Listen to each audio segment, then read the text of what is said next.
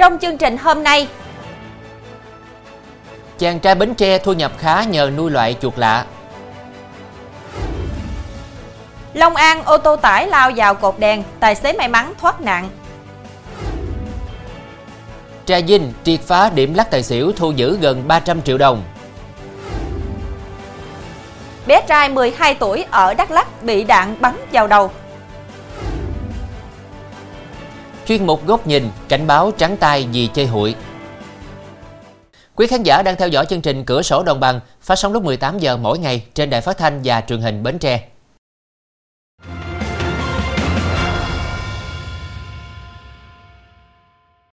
Thưa quý vị, sinh năm một nghìn chín trăm chín mươi tám, có công việc ổn định, nhưng Phan Giang Phương Nam, ngụ ấp Thới Thuận, xã Châu Hòa, huyện Giồng Trôm, tỉnh Bến Tre, vẫn muốn tận dụng thời gian rảnh rỗi để làm kinh tế, và anh đã nuôi chuột lang, hay còn gọi là bọ ú, được giới trẻ lùng mua về nuôi làm thú cưng. Vừa làm việc hành chính văn phòng như bao người khác, anh Nam vừa có thêm thu nhập từ mười đến ba mươi triệu đồng một tháng nhờ nuôi loài vật này. Ban đầu, trại bò ú của anh Nam nuôi chủ yếu là bò ú nhập khẩu. Đến nay, anh Nam sở hữu trại bò ú rộng khoảng bảy mươi mét vuông với gần một trăm con bò ú sinh sản là dòng ép một nhập khẩu với giá từ năm trăm nghìn đồng đến hai triệu đồng một con. Thức ăn của bò ú chủ yếu là cỏ và rau củ. Mỗi tháng, trại nuôi bò ú của anh Nam cung cấp ra thị trường từ bốn mươi đến sáu mươi con bò ú con với giá dao động từ ba trăm nghìn đồng đến một triệu đồng con. Chủ yếu anh bán sỉ cho các cửa hàng kinh doanh thú cưng ở các tỉnh thành, nhiều nhất là thị trường Hà Nội và thành phố Hồ Chí Minh. Mỗi tháng sau khi trừ hết chi phí, anh Nam thu về từ mười đến ba mươi triệu đồng. Theo anh Nam, mô hình nuôi bò ú mang lại kinh tế khá cao. Bò ú chủ yếu ăn cỏ khô, nén nâu, rau củ quả, cỏ sữa, các loại cỏ mà thỏ ăn được là bò ú ăn được. Để phòng bệnh cho bò ú, anh Nam cho biết lúc mới bắt đầu nuôi cần giữ môi trường nuôi ổn định, tránh thay đổi thời tiết đột ngột. Mùa mưa nên giữ ấm, mùa nắng nên nuôi ở nơi râm mát, tránh sốc nhiệt. Chuyển sang thông tin về tai nạn giao thông, tài xế mất lái ô tô tải lao lên giải phân cách rồi tông thẳng vào cột đèn giữa hai làn xe.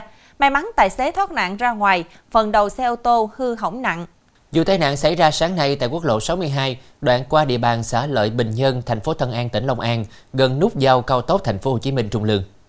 Thông tin ban đầu khoảng sáu giờ sáng, xe ô tô tải mang biển kiểm soát năm mươi H không một hai chín không lưu thông trên tuyến quốc lộ sáu mươi hai hướng về thành phố Tân An, tỉnh Long An. Khi đến địa bàn xã Lợi Bình Nhân, thành phố Tân An thì tài xế ngủ gục khiến chiếc xe mất lái lao lên dải phân cách, tông thẳng vào trụ đèn đường dẫn vào cao tốc thành phố Hồ Chí Minh Trung Lương. Hậu quả vụ tai nạn làm phần đầu xe bị hư hỏng nặng, biến dạng hoàn toàn, cánh cửa phụ bung ra, tài xế may mắn thoát nạn ra ngoài. Theo người dân chứng kiến, sau khi nghe một tiếng động lớn chạy ra thì thấy chiếc xe tải tông vào trụ đèn, chiếc xe bị hư hỏng phần đầu, tài xế khi ra ngoài có chút hoảng loạn. Sau vụ tai nạn, lực lượng chức năng thành phố Tân An có mặt để xác minh nguyên nhân vụ việc. Thưa quý vị, ba người đàn ông dùng xe tải chở hơn hai mươi chín nghìn bao thuốc lá lậu từ biên giới về thành phố Rạch Giá, tỉnh Kiên Giang tiêu thụ thì bị công an chặn bắt quả tang. Các đối tượng là Võ Văn Phát, bốn mươi hai tuổi, ngụ xã Vĩnh Hòa Hiệp, huyện Châu Thành, tỉnh Kiên Giang, Lâm Bảo Dư, mười tám tuổi và ông Bảo Linh, bốn mươi tuổi, cùng ngụ phường Tô Châu, thành phố Hà Tiên. Khoảng một giờ hôm qua, lực lượng công an thành phố Rạch Giá tiến hành chặn bắt quả tang Phát, Dư, Linh đang vận chuyển hàng cấm là thuốc lá điếu nhập lậu. Cụ thể, cả ba đã dùng xe tải biển số bảy mốt C không không một tám bốn vận chuyển thuốc lá lậu từ khu vực giáp biên giới Campuchia thuộc thành phố Hà Tiên về thành phố Rạch Giá để tiêu thụ. Khi xe tải đi đến đoạn đường thuộc địa phận phường Vĩnh Quang, thành phố Rạch Giá thì bị công an chặn, bắt giữ. Khám xét xe tải, lực lượng công an thu giữ hai mươi chín nghìn hai trăm năm mươi bao thuốc lá nhập lậu các loại, cùng nhiều tang vật có liên quan đến vụ án. Hiện công an thành phố Rạch Giá đang tiếp tục điều tra vụ vận chuyển thuốc lá lậu nói trên để xử lý.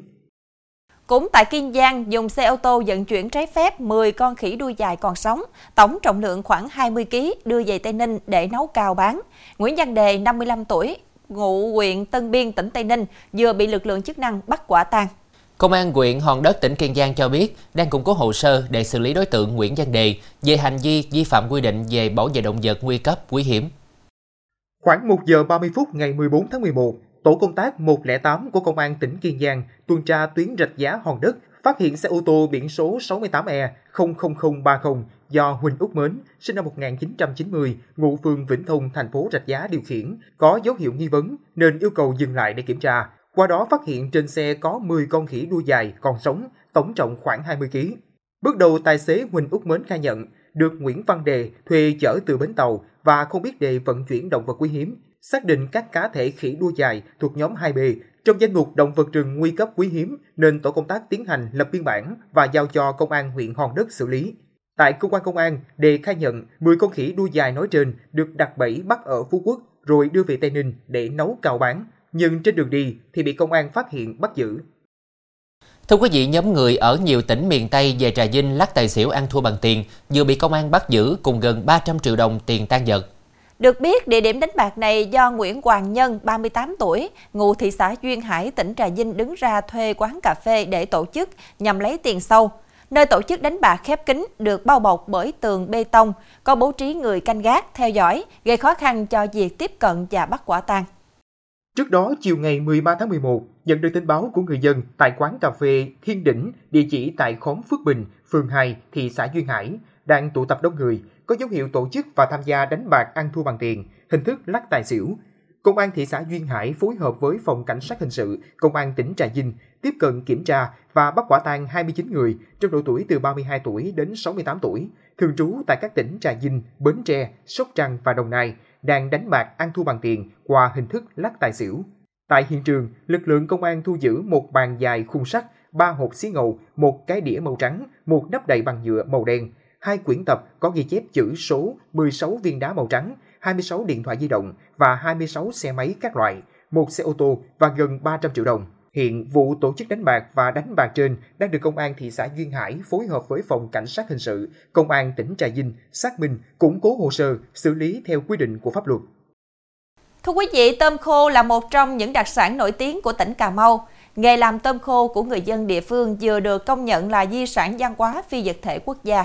Bên cạnh sản phẩm tôm khô Cà Mau thì lễ hội Dĩa Bà Thủy Long tại xã Thanh Tùng, huyện Đầm Dơi, tỉnh Cà Mau cũng đã được công nhận di sản văn hóa phi vật thể quốc gia. Nghề làm tôm khô gắn bó mật thiết với đời sống cộng đồng cư dân Cà Mau từ lâu đời, gắn liền với lịch sử khai phá vùng đất Cà Mau. Khi ngư dân đánh bắt tôm về tiêu thụ không hết, đã luộc nên phơi khô để ăn dần. Tôm khô của Cà Mau được thương lái các địa phương khác đến thu mua, đưa đi tiêu thụ rộng rãi và nghề làm tôm khô hình thành. Ngày nay, với mô hình nuôi tôm dưới tán rừng, còn tôm đất có chất lượng thịt ngon, nên tôm khô Cà Mau ngày càng được biết đến rộng rãi. Năm hai nghìn không trăm hai mươi mốt, tôm khô Cà Mau đã vào top một trăm đặc sản quà tặng Việt Nam. Còn lễ hội Vía Bà Thủy Long, xã Thanh Tùng, huyện Đầm Dơi có từ cả trăm năm qua, là một tín ngưỡng cổ truyền của người dân trong vùng. Hàng năm, lễ hội diễn ra từ ngày mười lăm đến ngày mười bảy tháng hai âm lịch, thu hút hàng ngàn người dân trong và ngoài tỉnh đến tham dự. Trong phần sau sẽ có: ông Lưu Bình Nhưỡng bị bắt vì tội cưỡng đoạt tài sản. Du khách check-in mùa nước lụt ở phố cổ Hội An.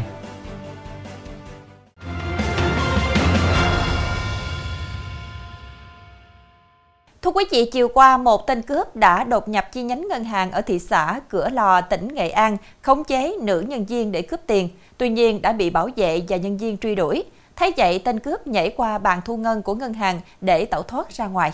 Toàn bộ sự việc được camera an ninh của ngân hàng ghi lại. Nhận được tin báo, cơ quan công an đã có mặt tại hiện trường điều tra, truy bắt đối tượng. Khoảng mười sáu giờ hôm qua, một người đàn ông mặc áo màu đỏ đi vào chi nhánh một ngân hàng ở phường Nghi Hương, thị xã Cửa Lò, khống chế một nữ nhân viên để cướp tiền. Phát hiện sự việc, nhân viên ngân hàng bảo vệ hô hoán, truy đuổi nên tên cướp nhảy qua bàn thu ngân của ngân hàng để tẩu thoát ra ngoài. Nhận được tin báo, cơ quan công an đã có mặt tại hiện trường điều tra, truy bắt đối tượng. Đến sáng nay, lực lượng chức năng vẫn chưa bắt được tên cướp. Công an tỉnh Thái Bình đã ra quyết định khởi tố bị can, lệnh bắt bị can để tạm giam, lệnh khám xét nơi ở, nơi làm việc đối với ông Lưu Bình Nhưỡng về tội cưỡng đoạt tài sản. Quá trình bắt khám xét, cơ quan cảnh sát điều tra Công an tỉnh Thái Bình thu giữ nhiều đồ vật, tài liệu có dấu hiệu vi phạm pháp luật, phục vụ công tác điều tra mở rộng vụ án. Việc bắt ông Lưu Bình Nhưỡng là kết quả điều tra mở rộng vụ án Phạm Minh Cường, ba mươi bảy tuổi, thường gọi là Cường Quắc. Đối tượng hình sự có ba tiền án, ngụ tại xã Thụy Xuân, huyện Thái Thụy, tỉnh Thái Bình. Cường Quắc cùng với đàn em được xem là băng nhóm xã hội phức tạp ở Thái Bình. Băng nhóm này đã tham gia thực hiện nhiều hoạt động trái pháp luật, làm ảnh hưởng nghiêm trọng đến an ninh trật tự, trật tự an toàn xã hội. Ông Lưu Bình Nhưỡng quê quán tại xã Hùng Dũng, huyện Hưng Hà, tỉnh Thái Bình. Tháng chín năm hai nghìn không trăm mười tám, ông Lưu Bình Nhưỡng được Ủy ban Thường vụ Quốc hội điều động, bổ nhiệm giữ chức Phó trưởng ban dân nguyện của Ủy ban Thường vụ Quốc hội. Ông Nhưỡng không được giới thiệu tái cử đại biểu Quốc hội khóa mười lăm, nhiệm kỳ hai nghìn không trăm hai mươi mốt đến hai nghìn không trăm hai mươi sáu, do quá tuổi theo hướng dẫn ba mươi sáu của Ban Tổ chức Trung ương. Thưa quý vị, tan học, bé trai mười hai tuổi, ngụ huyện Eaka, tỉnh Đắk Lắk, đã đến nhà bạn chơi và xảy ra việc bị đạn bắn vào đầu. Trước tình trạng nguy hiểm của bệnh nhi, các y bác sĩ của Bệnh viện Đa khoa vùng Tây Nguyên đã mổ cấp cứu hơn ba giờ đồng hồ và lấy ra một viên đạn với kích thước bốn nhân bốn mi-li-mét. Bệnh viện cũng đang lưu giữ viên đạn để phục vụ công tác điều tra.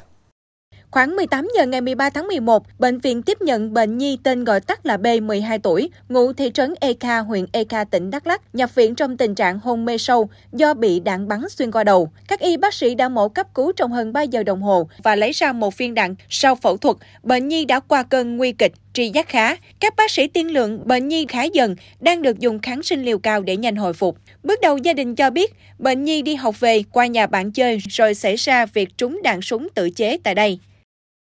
Mưa lớn ở thượng nguồn đã buộc các hồ chứa điều tiết với lưu lượng nước lớn về hạ du, khiến đỉnh lũ sông Hương vượt năm hai nghìn không trăm hai mươi và tiếp tục lên. Thành phố Huế đang bị nước lũ bủa vây, khiến người dân không kịp trở tay. Mưa lớn cùng nước từ thượng nguồn đổ về từ đêm qua đến sáng nay khiến nước lũ lên nhanh, nhiều nơi xuất hiện ngập lụt diện rộng. Tại thành phố Huế, các tuyến đường lớn như Trường Chinh, Phan Chu Trinh, Phan Đình Phùng, Hải Triều, Bến Nghé bị ngập sâu, nhiều nơi ngập hơn một mét. Nước lên rất nhanh, người dân phải khẩn trương dọn dẹp, kê cao đồ đạc, chạy lũ xuyên đêm. Tại một số nơi, dù đã chủ động ứng phó với tình hình mưa lũ, tuy nhiên mực nước lên quá nhanh khiến cho nhiều người dân vùng trũng đành phải thả tay, nhìn xe máy, đồ đạc bị nhấn chìm. Theo Văn phòng Ban Chỉ huy Phòng chống thiên tai và tìm kiếm cứu nạn tỉnh Thừa Thiên Huế, lúc bảy giờ ba mươi phút sáng nay, mực nước trên sông Hương đạt bốn phẩy mười chín mét trên báo động ba, vượt đỉnh lũ năm hai nghìn không trăm hai mươi. Tại sông Bồ, dưới báo động ba, không phẩy ba mươi chín mét. Nhằm đảm bảo an toàn, Sở Giáo dục và Đào tạo Thừa Thiên Huế đã thông báo cho học sinh nghỉ học vào hôm nay để tránh lũ.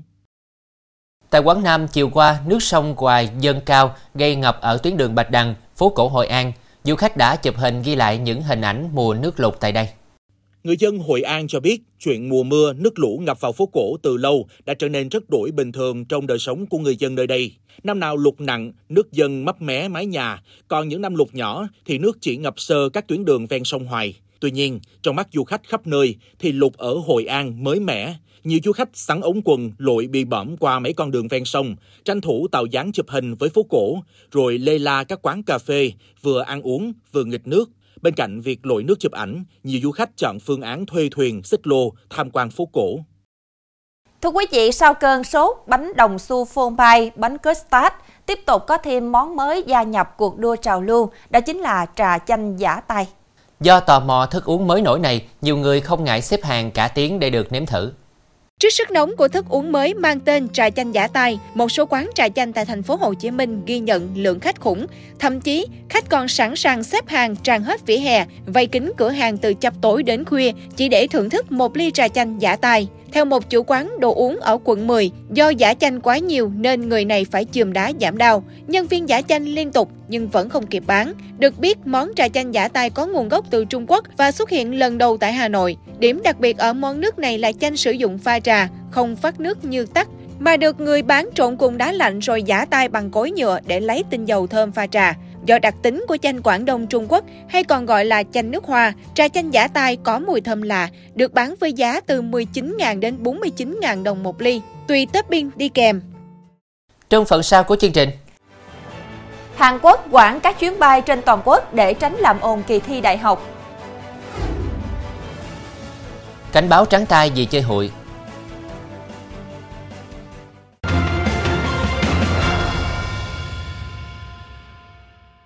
Tin thế giới, Bộ Giao thông Vận tải Hàn Quốc đã ra công văn cấm tất cả các máy bay cất cánh và hạ cánh trong ba mươi lăm phút nhằm đảm bảo không có tiếng ồn làm ảnh hưởng đến bài thi nghe tiếng Anh trong khuôn khổ kỳ thi năng lực quốc gia hàng năm.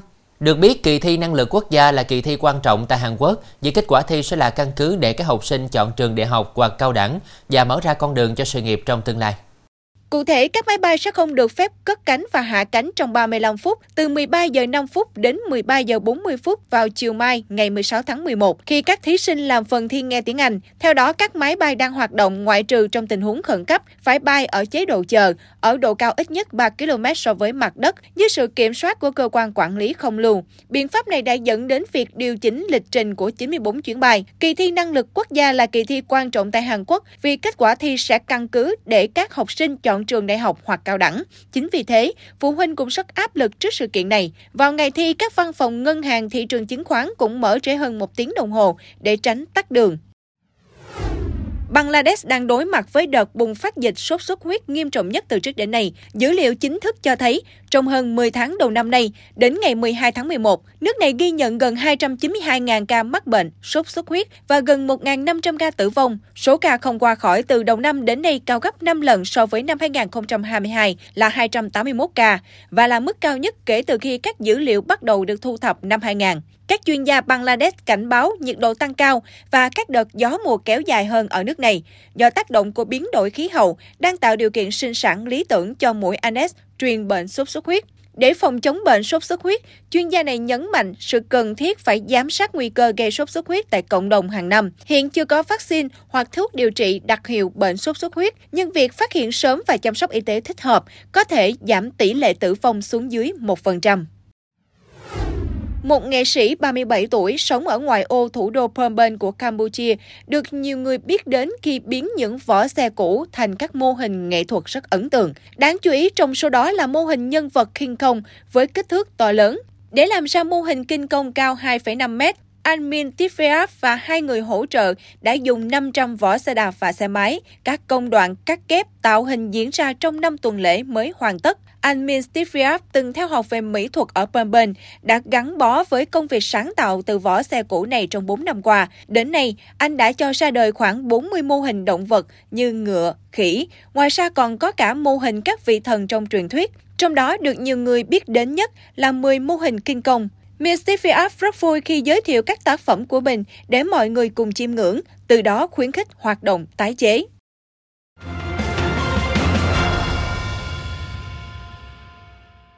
Thưa quý vị, thời gian qua trên các phương tiện thông tin đại chúng, rất nhiều trường hợp chiếm đoạt tài sản bằng hình thức chơi hụi. Tuy vậy, vẫn còn không ít người vẫn chưa cảnh giác, nên các đối tượng xấu lại tiếp tục lợi dụng việc chơi hụi để lừa đảo các hụi viên. Số tiền bị chiếm đoạt từ vài trăm triệu đến vài tỷ đồng.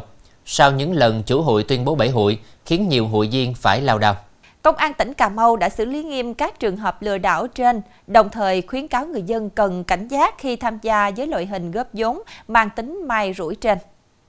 Đây là những người dân thuộc một số ấp của xã Phú Tân, huyện Phú Tân, trình báo với cơ quan công an về việc họ bị một chủ hụi lừa đảo chiếm đoạt tài sản. Theo trình bày của các hụi viên, vì thấy nữ chủ hụi ấy tỏ ra rất uy tín khi hút hụi được trả rõ ràng. Chính vì vậy, không chỉ ấp Mỹ Bình mà người dân ở các ấp khác lân cận cũng tham gia. Cũng như là con chị cũng đi học, nên là chị tích ra chị bán sang này, chị gom đặng tới mãn, đặng chị nuôi thằng con để học. Nên chứ giờ là tới gần gần tới nó bể hụi, chị đâu có hay đâu. Rồi con chị đi học bơ vơ, giờ không có tiền có bạc gì. Theo cơ quan cảnh sát điều tra công an tỉnh Cà Mau, với vỏ bọc là người có tài sản, làm ăn uy tín, ban đầu các chủ hụi xử lý mọi việc rất rõ ràng. Tuy nhiên, sau một thời gian đã tạo lòng tin, một số đối tượng chủ hụi dần dần thực hiện hành vi gian dối, chiếm đoạt tài sản của các hụi viên. Lợi dụng các hụi viên không quen biết nhau, chủ hụi đã tự ý đưa những cái tên hụi viên khống vào danh sách hụi, sau đó hốt những chân hụi của hụi viên khống đó để chiếm đoạt tiền của hụi viên. Tính từ đầu năm đến nay, cơ quan cảnh sát điều tra công an tỉnh Cà Mau đã tiếp nhận mười chín vụ lừa đảo bằng hình thức chơi hụi, trong đó đã kết thúc điều tra chuyển Viện Kiểm sát Nhân dân đề nghị truy tố mười vụ liên quan đến mười hai bị can, còn lại chín vụ đang tiếp tục điều tra làm rõ. Từ các vụ vỡ hụi xảy ra trên địa bàn tỉnh Cà Mau trong thời gian qua, có thể thấy việc phòng tránh bị lừa đảo, tiền mất tật mang theo kiểu trên là không khó. Người dân, đặc biệt là những người tham gia vào việc chơi hụi, cần thực hiện công khai, minh bạch, rõ ràng.